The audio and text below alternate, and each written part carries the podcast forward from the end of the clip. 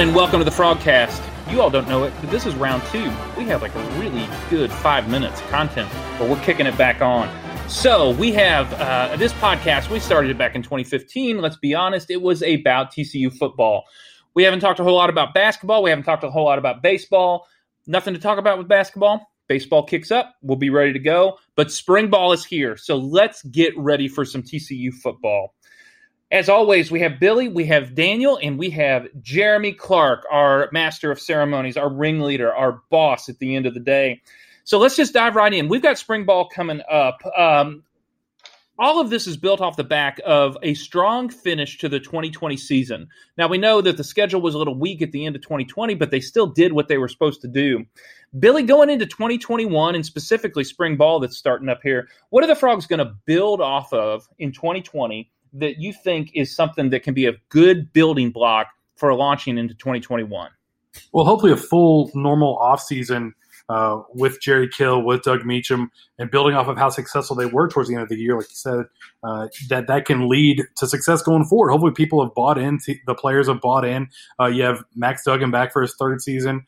You hopefully get the offensive line playing a little bit better, like they were towards the end of the season. They can build off that momentum and going forward. But I really think a true offseason uh, under Kill and Meach will do will go a long way to get better results from start to finish for the offense. And I, I trust the defense always do under Chiefy, but I think the offense uh, we can see just continue to blossom as they were towards the end of the year last year. Yeah, I think that's all uh, relevant, especially as we're trying to figure out how to make that leap from six or seven wins back into nine or 10 or 11 wins. Jeremy, we transitioned from uh, the 2020 season into 2021. What do you think are the building blocks, the strengths off of, especially that last half of the season? Well, the good news is they got a lot of experience last year um, because of COVID. You had players out, so other players stepped up. Offensive line got really strong. I think looking looking at what they have coming back you've got at least uh, eight to nine guys that have a, a, good amount of experience. You got a good transfer in with Obinna Eze uh, coming in from me, uh, Memphis. Uh, third year starter at quarterback, stable full of running backs, great skill position players. The skill position players are top to bottom, unlike any skill position I've seen at TCU since I've been covering the team. I think Billy would agree. Um, but you you have a lot of momentum right now. Um, talk to a lot of people around the program. The team chemistry is really, really good right now. From from everyone I've spoken with, it seems like there's a lot of things going right this offseason. Um, they know more about how to how to go against COVID protocols. They they've been through it before, so um, even if even if some players miss due to you know reasons of close contact or having COVID, I still think they'll be able to get through spring ball. But it's uh, a, a, lot of optimism right now going on. A lot of optimism right now heading to the season. You know, I think that optimism is present in a lot of fans, not just like hardcores like us. I think there's something to build off of, especially what we saw on the offensive side of the ball as it began to kind of begin to come together. You know, spring ball is really a mystery to me. I, have never quite exactly known what it is, other than you know. But I get it's practice. You can get in there. You can start to implement your offense. You can hit a little bit Jeremy, take us behind the scenes. What actually happens during spring practice? They've got 15 practices. What's Coach Patterson trying to accomplish? I mean, finding out the pecking order in a lot of positions. I mean, if you look at offense, I think they're they're going to try to figure out what the best rotation is up front. Um, you get a lot of the younger players, more experienced, the guys that came in in January that just signed as part of the 21 class. It's great for them to really learn to become a college student and and really get uh, just in into the thick of things, thrown into the mix in spring practice. But uh, it's it's a time for them to tinker around some positions. Uh, Marcel Brooks is a guy that's been a defensive player, but moving over to, moving over to offense now, so it gets him a chance to get reps there and, and let the coaches see what they have. And uh, for a very important position at quarterback. We all know Max is the starter, but you've got a a, a pretty uh, solid backup group behind him with with Downing and, and Chandler Morris, the Oklahoma transfer coming in, and Sam Jackson. People have been telling me that he's been throwing really well in the offseason. It's going to be a great battle there, and and just other positions. You got to find uh, another linebacker to replace Wallow. You got to find two safeties to replace Moehrig and Washington. So those are uh, key items that we'll all be watching this spring, and and hopefully Coach P will have uh, plenty of media availability, so we can ask him those questions and just see how things are going. But it's uh, the most important thing is just to get through spring ball healthy, and uh, and hopefully you figure out not only who your starting 22 is, but really who your top 44 are. And um, it's it's a it's still a long road. I don't think you know as, as many uh, fans that follow TCU football. I don't think we've ever seen a spring, the end of spring camp, the depth chart looking exactly like it looks in fall camp at the end of in, end of fall camp before the season starts. But it's all it, it's it's a fun way to watch them uh, get some development going and, and see how players rise. Billy, you've been out there at spring practice, especially for um, media availability for what, 15, 15, 16 years now. You got any good memories where you actually learned something about the team at uh, media availability from spring practice, or is it just all GP boilerplate that we could uh, autofill when he begins a sentence? Well, it is a good chance to see people. A lot of these guys you see for the first time, and uh, when I saw this, my first big memory that like jumped in my head like, oh, this this stood out to me in the spring. Uh, it was pretty recently, but it was Ben Banogu, and I saw him when he first got to TCU. Obviously, I was like, oh my god, that I, I watched the first drill, the first snap he took. I was like, oh, that guy's good. That guy's gonna be real good. And I was pleasantly uh, found correct in that one. And then the next spring, uh, didn't play in the spring game, and me and him just I sat on the, I stood on the sideline next to him the whole spring game. Me and him just talked for an hour or so how long the spring game was. So I, when I think about the spring, I think about oh that's when I quote unquote found Banogu. I know technically GP did whatever, but I like to think that I played a role in, in Banogu becoming how great he was. And now he's in the NFL. Just saying, become buddies with me and you'll be great success. For all the players that listen to this show, I know you you at least watch it. You you you binge it three or four times. You listen to the same episode. Go find Billy Wessels, and you will be playing for the Colts. That's really that's you. Wallow's going to get drafted. I'm just saying, these guys they find me and they get drafted do you do you have any audio of Wallow that you could pull up real quick there, Billy? Well, uh, um, it's too his voice is too high. I, I was trying to pull out a Wallow uh, impersonation, and I love him, and he talks real fast, but talk real talk real fast like this. I'm not my game Garrett Wallow. I want to get him that gumbo. he's like a he's like a tenor Coach O. Go Tigers. you think the Go Frogs be good to go go Tigers. good, good, old good old Les Miles. He, he's on the hot seat now, but but uh, good old has to stay. Good Tigers. Who would have thought uh, Les Miles is out and Coach O is still in? yeah. I know. Oh man! All right, well, let's get into some player personnel issues here. Jeremy, we all know problem one, two, and three the last couple years: offensive line what do we need to see in spring practice from the offensive line? What are two or three names that we need to watch? And without like getting into prediction of the starting five, tell us who we should have an eye on for the 2021 season in spring practice. Well, that's that's a good question because there's a lot of the names like I mentioned earlier on we might not have known too much about if it not if COVID hadn't been around and those guys get to play a little bit sooner. But I think Blake Hickey is is going to compete for one of those starting spots. Uh, I think he showed a lot the last three games, and couldn't be happier for a guy like that because he just showed uh, just a tremendous work ethic. Uh, played football, then quit for a while, then decided to come back, and, and now it's paid off. He's on scholarship, but just even if he doesn't start, he's going to add a lot of depth to that interior position. Wes Harris being back is huge. Um, Lance being back, but uh, it, it sounds crazy, but Eze's the kid that I've talked about pretty much a lot with with folks around the program, and I know a lot of fans hated the loss of uh, T.J. Storment, but everyone I've talked to said, "Man, Eze's he's better. He's just plain and simple. He's just better." And I think that's pretty pretty uh pretty strong statement considering Storment played pretty pretty good uh toward the end of the season, and the offensive line improved with him. So Eze's going to have a lot of high expectations coming in. But Brandon Coleman is another one that I think would have got more playing time last year, but he was injured, and I think he ended up getting injured against Kansas State and just missed the rest of the season. Everyone was kind of wondering where he was, and and that's what happened. And uh, he's he's a guy that the uh, coaches are very high on. Think he could play a lot of snaps, and personally, me, I think he's going to compete with Coker for that starting right tackle spot.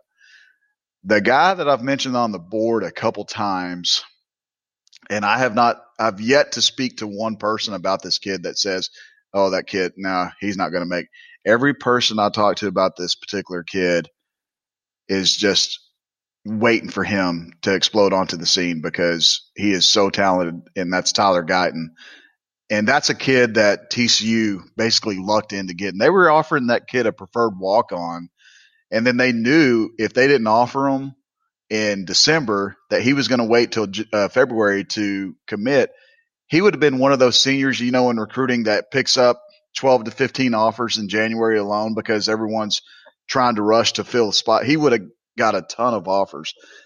TCU lucked into offering him late and he accepted and, and started out at defensive tackle and they told him, Hey, listen, you're, you're going to be an offensive lineman. And like I mentioned on the board, there was a person that told me that that guy's going to be able to tell if he puts it all together, he's going to be able to tell NFL owners how much money he wants and hundred, like hundred million dollar guy type guy. So not to put too much pressure on Tyler, but the young of the young guys uh, that I've asked about, he's the guy that just comes and it just comes to mind every time. He just they they they speak about him constantly. So watch out for him. I don't know if eh, he's not going to start, but he will be a guy that can back up someone, left tackle or right tackle. You know, living here in Memphis, I've had numerous uh, Tiger fans ask me to, if they got the, the the good end of the deal by landing Austin Myers. And so I I'm just going to very politely say they are wrong. We got the best end of that trade.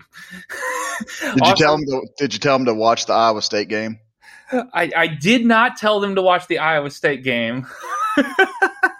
that would be the start. That that would definitely be the start. There's a there's plenty to choose from. Is really what I told them. So, you know, if Austin Myers was the player to be named later in that deal, I think we uh, I think we won out on that. They were not happy to see Eze go, and they they were excited, like, oh, he's a four star kid. He started in the Big Twelve, and I'm like you can have him. You're more than welcome to have him. well, I think it speaks volumes. If you look at the 24 7 sports, we did the uh, transfer rankings, and Eze was, I think, the number two or number three tackle and number 15 overall. And Storment wasn't even listed in the top 50. Um, so I, I, do, and I'm not trying to bash Storment by any means because I do believe that the offensive line played better as, as he got better. Um, but I'm I'm still very confident that Eze's going to be just as good, if not better, than than what they had last year at left tackle. He's also legally a giant, I think. Pretty much. He's a massive human being, and that's coming from me, who is also a massive human being. oh. Billy, you, I, I can't believe you never walked on. By the way, it just boggles my mind. Um, yeah, I don't know. Maybe maybe I should have. I never played in high school. I had no I had no experience. I've not told you the story when, the, the one time I tried to play football? No. So, Waxahachie, Texas, right? Hotbed, NFL greats such as uh, Jalen Reagor and all that jazz. But uh, so I'm I'm in kindergarten. I'm five, and they start them young. But so the thing is, me being legally a giant, I was legally legally a giant in kindergarten too.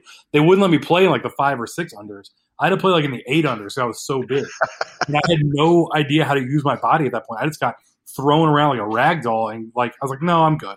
And like that was, that was it. Was. And that was it. My, that was my last time playing organized football. That wasn't like turkey bowl. Ah, what wow. a Waxahachie if they just known. They had just known any better. If they'd have just known, well, you know, we all we all peak at different times, and it looks like five year old ball was when you peaked, Billy. that was that was when I peaked. I peaked at five. It's been all downhill since then. All downhill since Thank then. I love my hair. That's it if we ever do an all all sports media team, I'm definitely drafting you. Yeah, I think that's the right pick. Uh, I could yeah. definitely win like a like if we did a pro day style workout. I could yes. get the reps on the bench, no doubt. My forty probably sucks, but um, I think me and you could have a good run at that. Yeah. Hey, I was a Maybe. I was, I was an all conference offensive lineman in small ball in Iowa. Thank you very much. My mom has all my clippings still. I won back to back dashes, and like when I was one and negative one years old.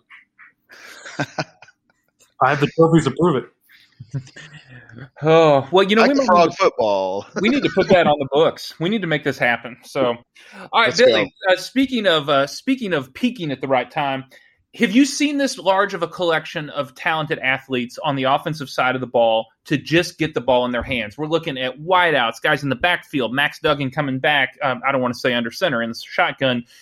What, what is your assessment of, of the weapons that the Frogs are bringing back, especially using spring ball as a launching pad into 2021? I mean, it's ridiculous, right? You have you have Zach Evans, like first and foremost, you have one of the best running backs in the Big 12 and not in the entire country sitting back there. And, and that whole room is impressive, right? Darwin Barlow, uh, Demercado, Kendre Miller, Demarque Foster. That running back group is just ridiculous. Uh, we talked to LT a couple weeks ago, and he said it's the best group they've ever had. So I'm going to take LT's word for it.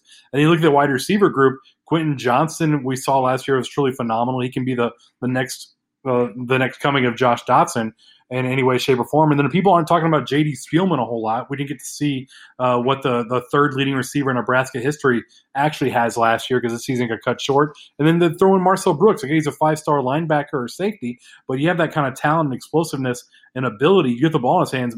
I'm, i just want to watch and see what happens. This uh this special this group of not special teams skill guys is just awfully impressive and going to be exciting to watch this year. Just just watch uh, Duggan slinging around a little bit. It'll be fun. And I'll and I'll add a lot of people forgot Taye Barber.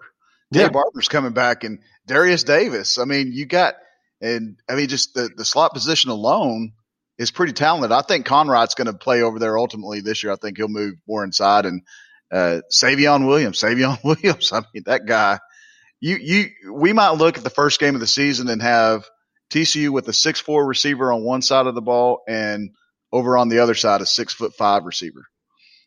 I I can't ever recall them having two. I mean, I think back in the mid 2000s they might have had Walter Bryant, you know, six four guy, but I can't ever move, remember them having a six foot four and a six foot five receiver that were both four star kids that were highly recruited kids starting, and, and that very well could happen for the first game of the season with Quentin and Savion. That's going to be a lot of weapons if they can just make it work. All right, the Frogs are going to be replacing a lot on the defensive side of the ball. Obviously, you have, uh, you know, Trey Moehrig, uh, Ar'Darius Washington, and Garrett Wallow all going into the draft. Those are three three big starters. That's a lot of uh, production that is uh, going into the draft that the Frogs are going to have to replace. But let's go down into the dirt, Jeremy. Where what do you see as the Frogs being able to do on the defensive line that we need to develop during spring ball? Who who do you project to be people we need to keep an eye on, especially in the front four? Well, the the defense goes as as far as the defensive line can take them, and I think that's going to be the strength of defense next year with Coleman and Mathis. You've got two of the best edge rushers in the Big 12, if not the best duo. Uh, Mathis especially just got to the quarterback a lot last year, nine sacks. Coleman had 18, I think 15 and a half tackles for loss. But at defensive tackle, I think it's huge that Corey Bethley's coming back, taking advantage of that fifth year uh, never redshirted, so he's this is fifth year for him. Terrell Cooper coming back. The younger guys, I was really impressed with uh, as the season moved along. Earl uh, Barquet, he showed a lot of flashes at defensive tackle. Patrick Jenkins came in there, played a lot. I'm still waiting to see Jaquay Sorrells. I think I think if you ask me who the most talented kid, the most athletic, and probably has the most potential on that defensive line, I would probably tell you Sorrells is the guy. He's he's 6'3", 320 something. He's 320, almost 330 pounds, and he moves really well. I think he has a chance to be really good. And I, this is going to be a very important spring for him. Um, he opted out last year, went back to Florida. It, there were some questions if he was even going to come back. He's back. He's he's worked hard. So I think the spring is going to be really important for him. Uh, defensive end wise, after uh, Mathis and Coleman, you, you still have uh, uh, good young talent coming back. Colt Ellison showed some flashes last year, and I've, I've, i think Armstrong's moving to linebacker, the other defensive end. Uh, and the other kid, well, I can't believe I'm losing my mind. Ever since I've had COVID, I lose my memory. So guys got to bear with me. But help me out here. Who in the world's the kid Jackson that transferred Horton. Horton, the kid that transferred yes, Dylan Horton, Dylan Horton, New Mexico. Yes, yes, Dylan Horton. Dylan, um, Horton. Dylan Horton's coming back. Uh, he's, I think he's going to be a force at defensive end, and I, I think they're really going to be talented. They, they always talk about wanting to have at least uh, 11 guys that can rotate pretty frequently up front. And I, I do believe firmly that they have that this year. Well, let's go to the back seven. Obviously, the guy I'm most excited about coming back is Dee Winters, but we got a lot to replace back there. Billy, who are a few guys, especially some newer names, that you think we need to keep an eye on? Obviously, Hodges Tomlinson coming back. I mean, people are talking about him as the one of the best, you know, cover corners in the country. But who are some other guys the Frog fans are going to want to know about? As one of the best, I think it's I think it's a pretty accurate statement. I think Trey, Trey Thompson can be one of the guys uh, that becomes one of the best corners in the country and one of the better ones. I mean, they, I don't know if they teach the history yet because it's early, but man, we saw an awful lot of him last year.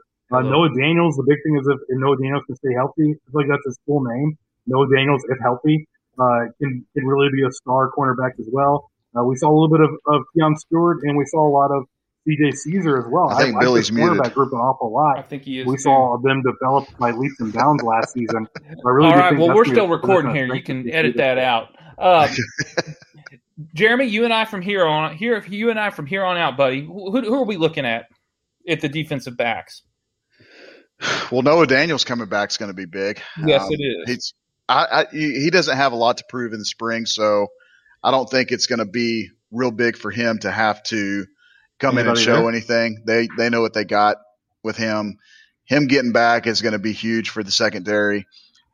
Linebacker, I th- everyone's worried about replacing Wallow. I'm not. I'm not worried that much because they got Wyatt Harris coming back. Wyatt played in just about every game as a true Hello? freshman. I believe he got six or seven starts. He's not as athletic as uh, someone like Marcel Brooks w- would be at the position, but what Wyatt brings to the position is very good awareness. He's probably the smartest linebacker on the roster, to be honest with you. Um, he's not slow by any stretch of the matter. He's he's got his own athleticism. He played safety in high school. He runs really well, so I think linebacker they're going to be really good. Safety, you got to find you got to find a replacement for Moehrig and Washington, and I think Bud Clark, uh, Deshaun McQuinn, uh, T.J. Carter, the Memphis transfer that played corner for them, is going to be really big. But it's it's uh, a lot of athleticism back there, but spring's going to be really huge, and and I think really going into fall camp too, they're going to have to use that uh, as well to figure out who those starting safeties are going to be. I'm not worried in the least bit about weak safety. I, I believe Josh Foster and uh, strong safety Nook Bradford. I think he's going to have a chance to be really good too. Yeah, I feel confident about the defensive backfield. I think it's just finding another linebacker. So we'll see what happens. We'll see what happens there. Oh, Billy will make his way back on here in a second. I hate the internet. I just want to be real blunt about that. well, Jeremy, let me put this question to you. I, I hate projecting, and it's March, so I don't want to make you put you on the spot for a statement that you have to defend between now and uh, when the whole uh, coaching staff gets turned over in December what is the ceiling and what is the floor for this team? Not just about, hey, like how many games are they going to win, but what do you think it is going to take for this team to reach its max? And what do you think is the what what's going to happen if you think the Frogs um, are not able to accomplish much? Well, I think the uh, ceiling is playing in the Big 12 championship. I, I really do. I, I, I think this team has enough offensive firepower to get it going. I think um, the coaching staff has a year in that system now, so they they they know a lot more, uh, and I think they have the players there that can get them through it. The schedule is just the, the the scariest thing for me. The road games, playing in Norman, playing in Ames, playing in Stillwater, uh, and even even playing Texas at home. That's going to be a tough challenge for them as well. But the schedule, I think, uh, is going to be the toughest aspect of them getting to nine wins or 12 wins is just it's it's going to play a huge part.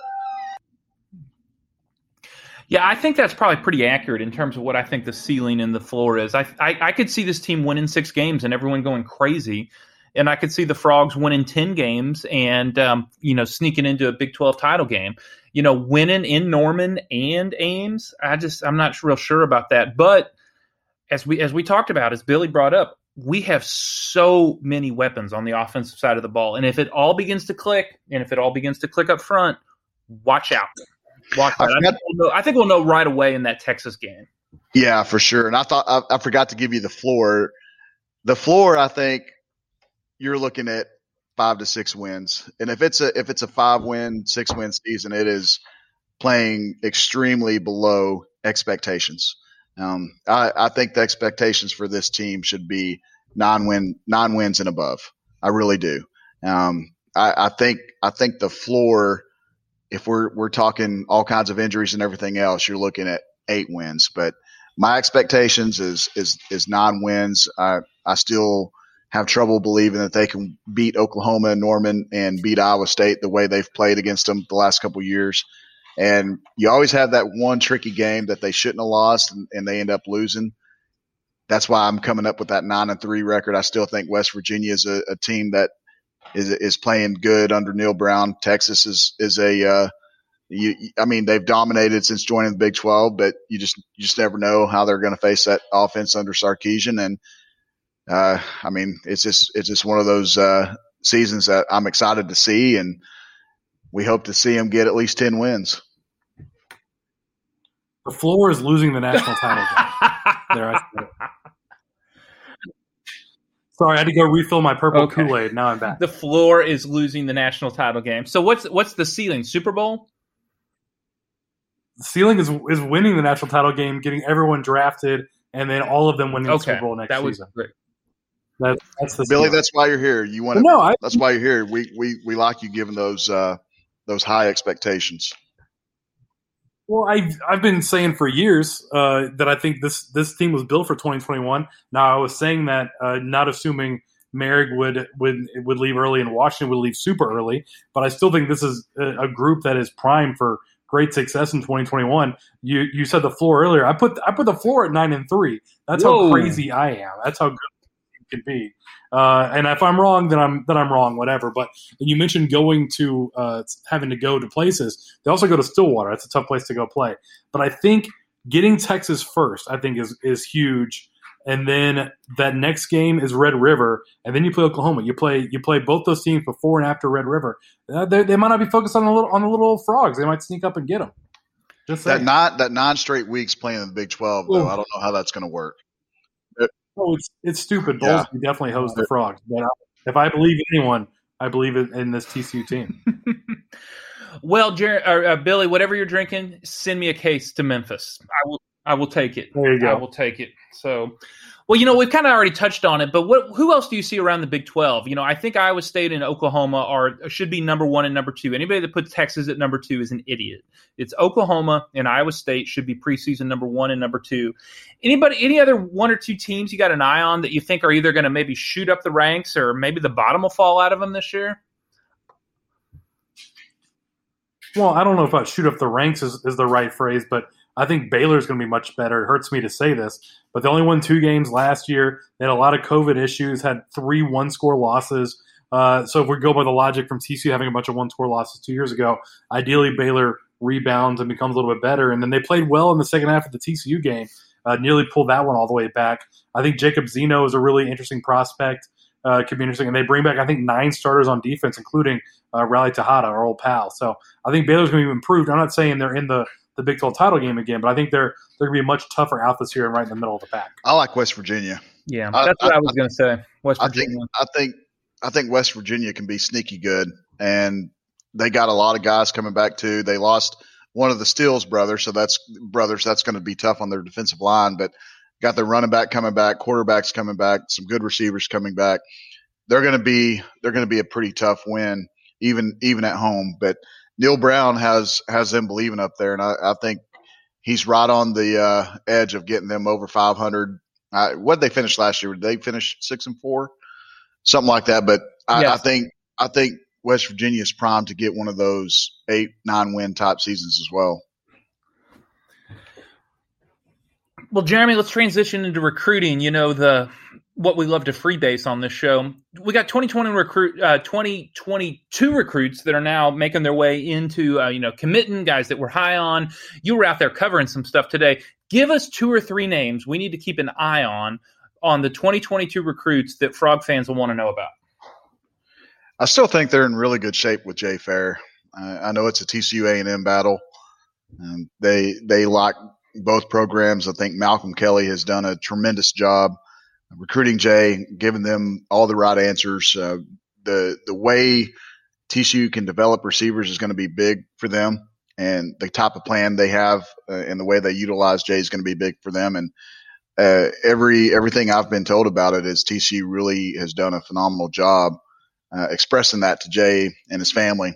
So TCU standing in a good spot for them. A&M obviously is is going to be tough to tough to beat as well. Uh, he he likes both programs um, tremendously. Uh, they're they're neck and neck is what he told me today, and uh, Alabama is another program that if they offer could could complicate things. And uh, Ohio State, I think they're on the verge of offering as well. So he's still he's still uh, you know open in the process a little bit to to other schools, but TCU is really standing out. Uh, another guy that I would keep a close eye on is Trey Emery. Zarnell Fitch has done a really good job recruiting him.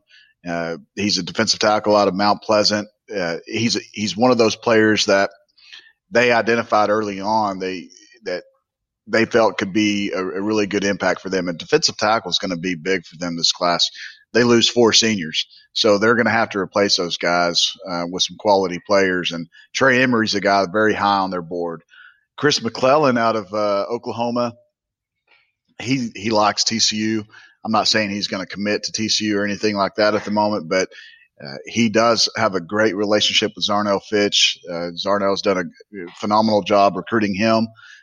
They, they, uh, I think if you look at defensive tackle, how I mentioned Jay Ferris being the top priority at receiver, I would say Chris is the top priority at defensive tackle. That's a guy that they really want to get, and they're they're going to keep recruiting him like crazy until uh, he makes a decision. Other than that, it, it's kind of kind of hard to pin down a, a guy that I feel that's going to be committing very soon. They they lost out on Nick Evers, the quarterback, and I was told again today it was it was TCU or Florida. And the big thing about uh, Florida, it wasn't necessarily that they offered first, but it was the job that their coach, their quarterback coach, did in recruiting Nick as far as making him the priority. And I think with McGee, Garrick McGee, the Florida uh, quarterback coach, even when everyone else was talking about the Cade Klubniks and and other uh, Tayven Jackson's other guys Florida was recruiting, McGee basically told Dan Mullen Nick Evers is our guy, and that's a big reason why Nick chose Florida in the end. So just to give some clarification on that, it wasn't anything that TCU did wrong. TCU they uh, they really liked Kenny Hill, liked Gary Patterson, loved everything about the program, but it was just more of a I guess Florida made Nick feel more a, more of a priority than than anyone else. And that wasn't just a fault of TCU; that was everyone else recruiting him. Florida just did a great job in that aspect. But it's uh, a few 2023 names are mentioned at TCU. That's that's really good. Cozart, Ashton Cozart, receiver. Uh, he's probably one of my favorite receivers out of the 2023 class, and he's very high on TCU. And CJ Nelson, the current commit, for the Frogs is uh, playing at the same high school, and he's already doing his best recruiting effort. He's trying to get Ashton over there uh, with him to TCU. Well, that'll be plenty to follow through the spring and through the summer. Hopefully, we're going to have summer camps. It'll be great for the Frogs to be able to get some kids on campus, be able to have them come in and work out, and for the coach and staff to see them up front, get some sense of normalcy back to TCU football and the ability to recruit. That's my hope. Well, that's the thing. I mean, they had a, a great camp Under Armour put on today, and I mean, it went very smoothly. I mean, people were still wearing their masks. Everyone was uh, social distancing as much as they could, and you still had 200 of the top players in Texas and Oklahoma and some from Louisiana making the trip. So I think the NCAA, with vaccinations and everything coming out now, I think it's time to start opening up these campuses letting the coaches go out to these schools and because man, it's just it's it's really hurting the the 2022 class. I hurt the 21 class pretty good, but 2022 class is getting hurt as well because these coaches, a big part of them offering these kids, especially with TCU, is getting a chance to see them in person. I mean, kids mm-hmm. just you can only do so much with a virtual visit, and it just allows coaches to let them let these kids see their campuses as well. So it, it helps it helps both the the college coaching staffs and the players to open these things up and, and let these kids see everything and, and coaches see things. But uh, I will tell you right now that as far as camps go, the Under Armour put on a great camp today, and there's no reason why the NCAA shouldn't let the uh, colleges start putting on these camps again. No, I think that they're just hurting students. You know, I'm I'm I've been cautious with COVID. It's it's it's yeah, Jeremy can attest it can it can do some damage to you. but uh, we we're we're seeing numbers down. We're seeing vaccines up. I hope that they have a plan ready in place to get that thing rolling, and especially this summer because those are kids that are needing to uh, be able to show their skills and build relationships. And hopefully this summer, will the the world will be in a whole lot better place where we can make all that happen. So. All right, let's get to questions. We're going to start with you, Billy. Um, Billy, please discuss the direction of the basketball program under Jamie Dixon. Thank you. well, it's it's been a, a, pretty stark line down the last couple years. Yeah, it's it's, uh, and I want to say it's going to go up soon, but it's so hard. You, they bring back everybody, right? Is that but is that a positive or is that a negative? Because you're bringing back everyone off a team that uh, finished what eighth in the Big Twelve. I get they sent seven teams to the tournament, but then they go and get boat raced by Kansas State, who was terrible the first half of the season. Um, I, I, still like Mike Miles a lot. I think we saw a lot out of him. I feel like he slowed down a lot towards the end of the season, which I think it happens fair amount with freshmen playing in this. RJ Nembhard stepped up. I think Jaedon LeDee was great this season as well. Uh, in the second half of the year, Kevin Samuel, I don't think ever quite lived up to the hype we were expecting this season. But yeah, I, I, it's it's really hard to be super excited and and, and expect, expecting a lot for the future when you have one uh, commit coming in and he's another big center. So that's a, that's an area that they've already got a pretty good guy, Kevin Samuel. So it's not an area of immediate need. So I, I mean, it's it's hopefully it goes up. I think you're not going to get rid of Dixon this year. Again, they missed over 100 practices uh, due to COVID this season. So it's not like you don't want to blame it all on that, but they they just were solely disappointing. I think if this happens again next year, you're having a real conversation about the Dixon era at TCU. I think that's a really solid assessment of the basketball program. And now that we've talked about it, let's move on. Hey, quick question for Billy. I got a question. Can yeah. Kevin Samuel play tight end or not? uh, can he? Sure, probably. I bet he could go out there. I don't know if he's. I don't want to say quick enough, but I, I, I don't know if he'd be up for blocking. I think he'd be turning around solely solely a pass catcher. So if you're in there, so you, need for that. So you think he you think he could catch the pass? Um, well, he catches basketballs, and those are, I guess, those are bigger than footballs and coming in a little bit slower on the most part. You know, I don't know. I don't think he can do it. I'll just say no. You just made a lot of fans happy. Give me, give me Jasper Lott. Hey, I, I, like that. I like yeah. that. Yeah, I, I like, like Jasper Lott. That's a that's a much better name. that's much better.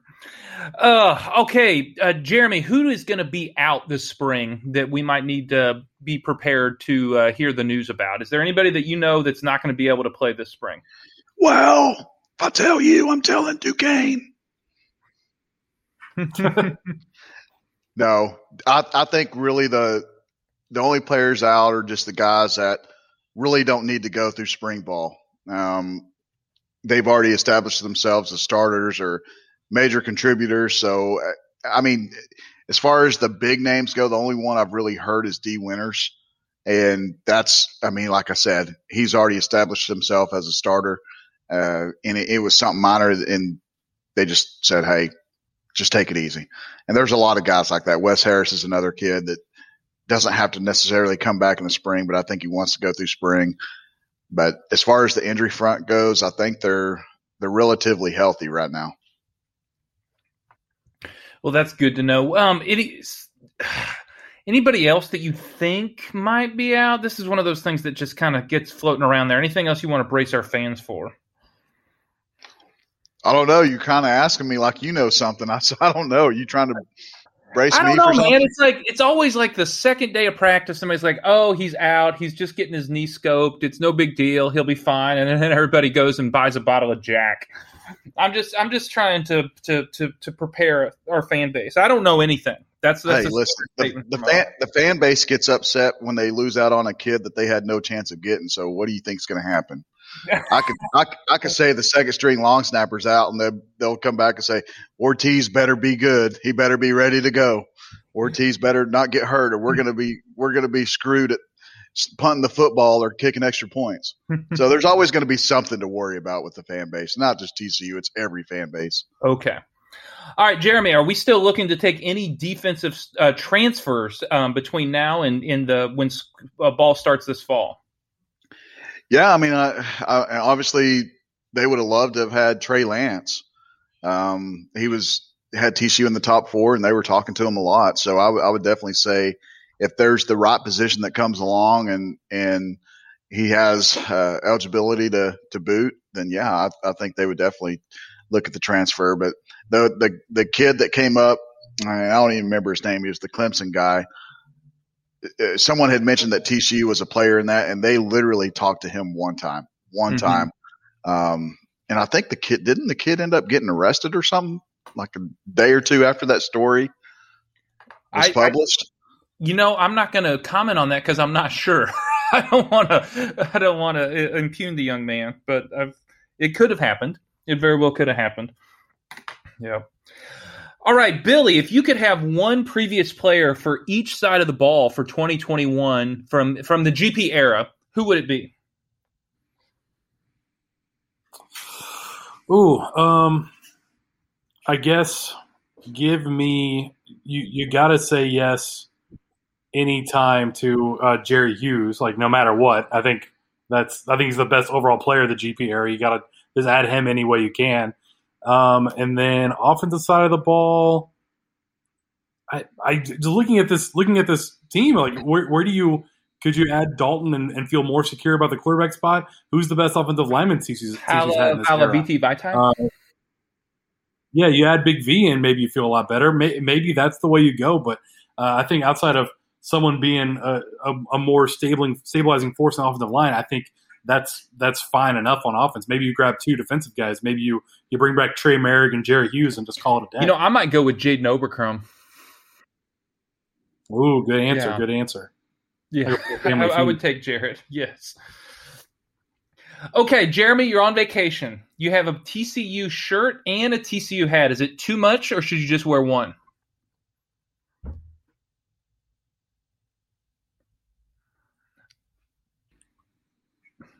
Well, I think it's never too much. That's what I say. I think it's never too much. I wear the shirt and the hat regardless. I don't vacation or not. I, I, wear them both, and I don't care. I got stopped. We have a pedestrian bridge across the Mississippi here in Memphis. I got stopped last week by a lady that said her son goes to TCU, and every time she runs into a TCU fan, they're the nicest people in the world. But her other son goes to Syracuse, and when she sees Syracuse fans, they're the rudest people in the world. So I just I take that as if it's like right out of the Bible. So well, New York versus that's, Southern that's I look at it. So that's exactly right. yeah.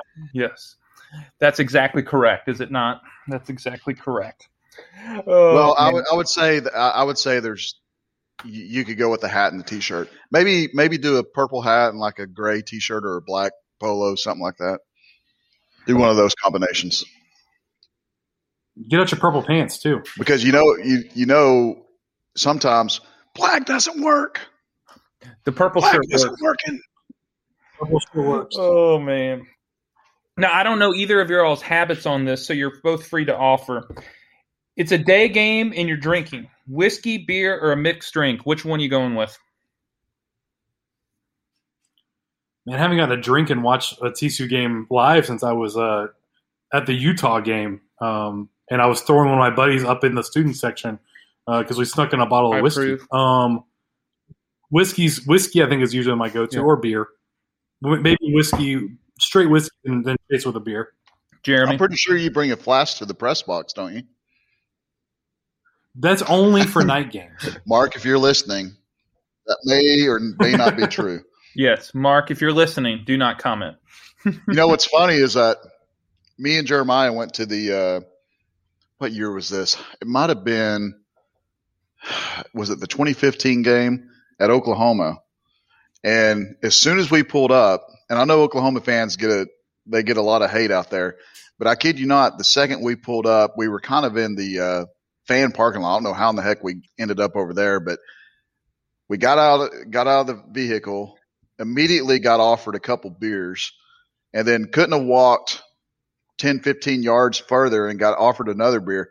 So, not saying we took those drinks because we didn't, I promise of you. Not. Of course, not. but uh, I would say if I'm working a game and I had to have a drink, it'd probably just be beer because whiskey would tear me up. Yeah.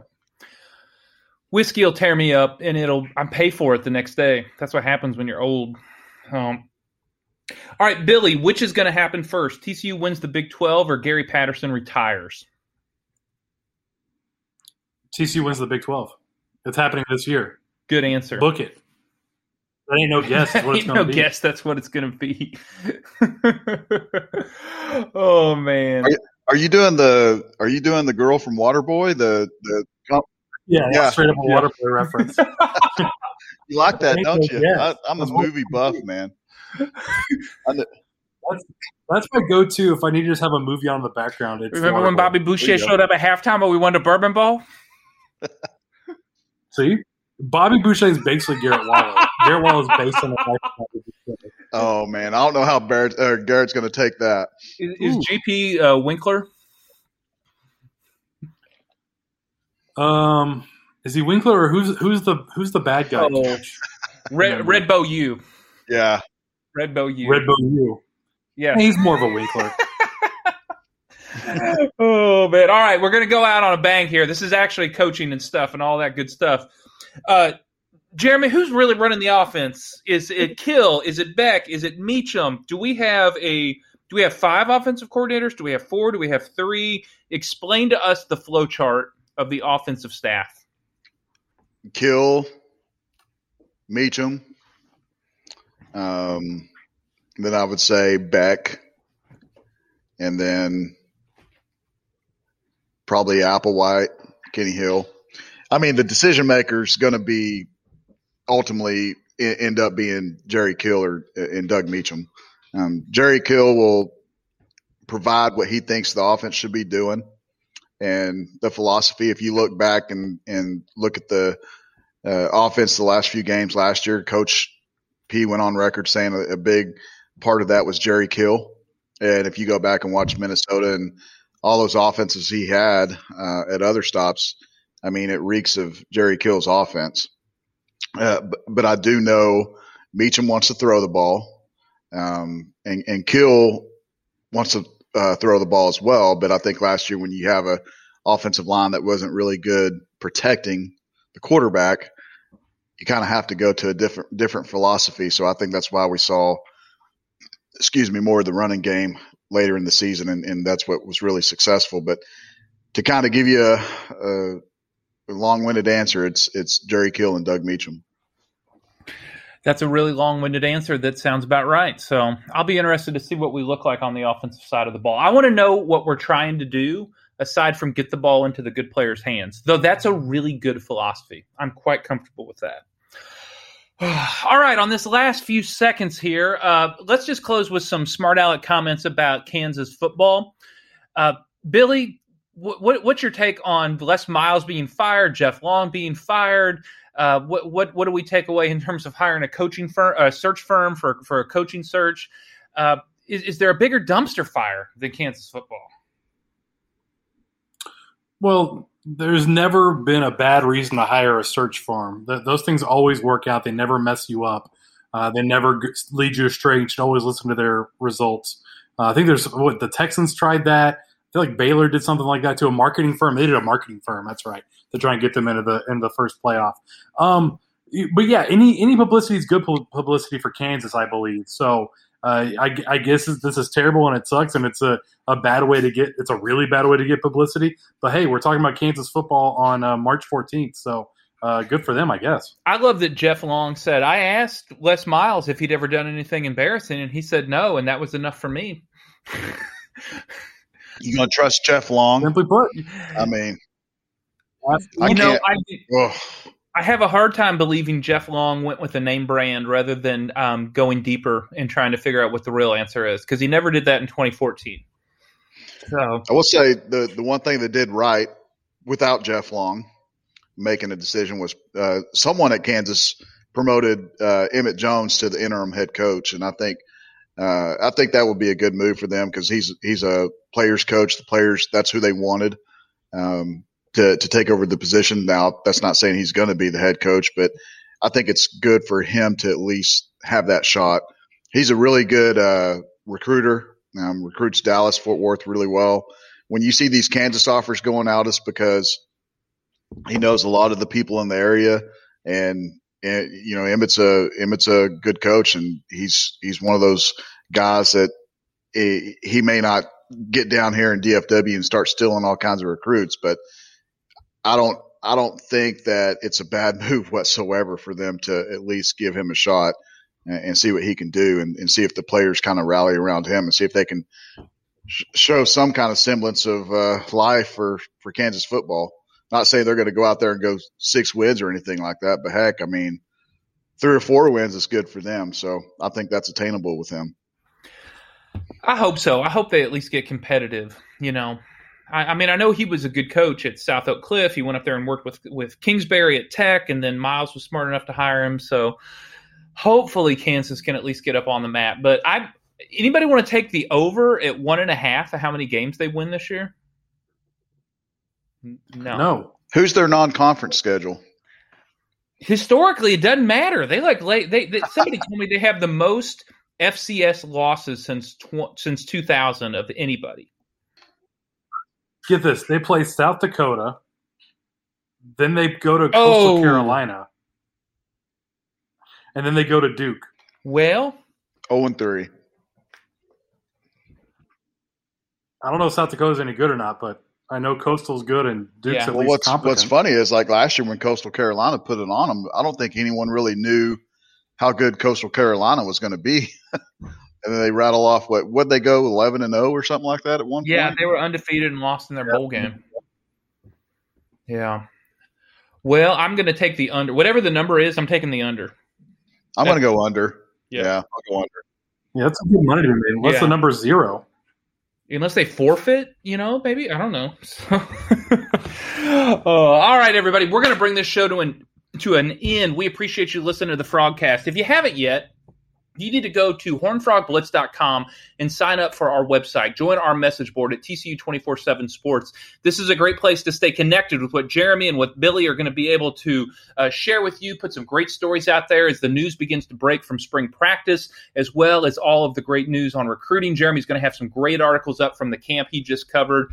If you want to stay connected to TCU football about what's actually going on, if you consider yourself an addict, a hardcore fan, this is the website you need to be a part of. Also, go to iTunes and give us a rating and review for the Frogcast. If you haven't yet subscribed on the podcasting app of your choice, we would appreciate it. It's a good way to let more people know that this is where you come to find out what's really going on inside of TCU football. So until we get back together again, for Jeremy, for Billy, and for Daniel, I'm Jeff. Thanks so much for listening to the Frogcast.